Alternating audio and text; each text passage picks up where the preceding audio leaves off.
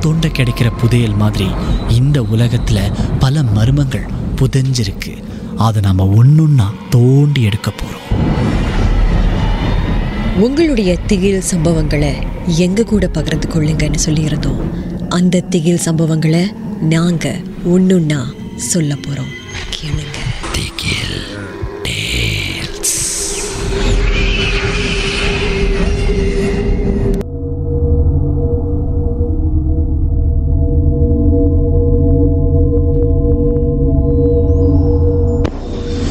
Hi வணக்கம். என் பேரு Kamal.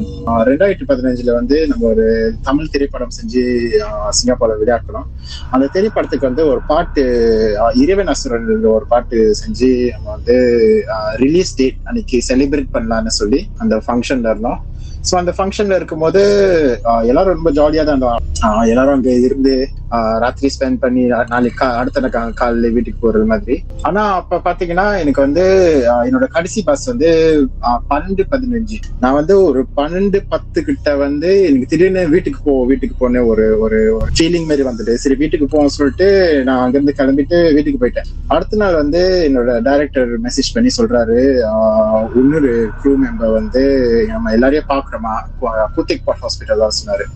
So நான் நினைச்சேன் ஐயோ என்னமோ ஆச்சு போல இருக்கு சொல்லிட்டு நானும் கூத்திக் பாட் ஹாஸ்பிட்டல் போறேன். காலைல எழுந்துச்சு க்ரூ மெம்பர்ஸ் எல்லாரும் கீழே இருந்திருக்காங்க. ஸோ நான் பார்க்கல. ஸோ அவங்களை தாண்டி நான் வந்து அந்த வார்டுக்கு போயிட்டேன். ஸோ வார்டு போய் பார்த்தா அந்த பையன் வந்து படுத்திருந்தான். கால் கையெல்லாம் வலிக்குதுன்னு சொல்லிட்டு கம்ப்ளைண்ட் பண்ணிருந்தாரு என்கிட்ட. ஸோ அவர்கிட்டயும் நான் கேட்கல என்ன ஆச்சு? எப்படி இருந்துச்சு? அப்படின்னு கேட்கல. அவரை சரி பர ரெஸ்ட் பண்ணிட்டோம் சொல்லிட்டு நான் கீழே போயிட்டேன். கீழே போய் பார்த்தாக்க இப்போ, க்ரூ மெம்பர்ஸ் மத்த நண்பர்கள் இருந்தாங்க. ஸோ அங்க போய் பார்த்தாக்கா அவங்க சொல்றாங்க இந்த மாதிரி ஓ நீ ஏன் மேல போன? உனக்கு தெரியுமா? நேத்து வந்து அவனுக்கு பேய் பிடிச்சிட்டு. அதனாலதான் அவனை அட்மிட் பண்ணிருக்கோம் நீ எவ்வளவு தைரியசாலியா மேல போயிருக்க? அப்ப நான் பார்த்தோன்னே ஐயோ பேய் பிடிச்சிட்டா? அது வந்து என்னோட ரெண்டாவது எக்ஸ்பீரியன்ஸ் அதாவது அங்க இல்லாமலே எனக்கு இந்த எக்ஸ்பீரியன்ஸ் எல்லாம் கிடைச்சது.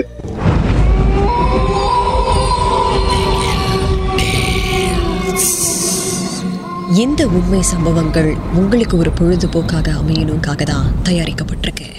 அப்படி இதை கேட்கும்போது உங்களுக்கு ரொம்ப பயமா இருந்துச்சுன்னா தொடர்ந்து மற்ற மற்ற பாகங்களை கேட்காதீங்க.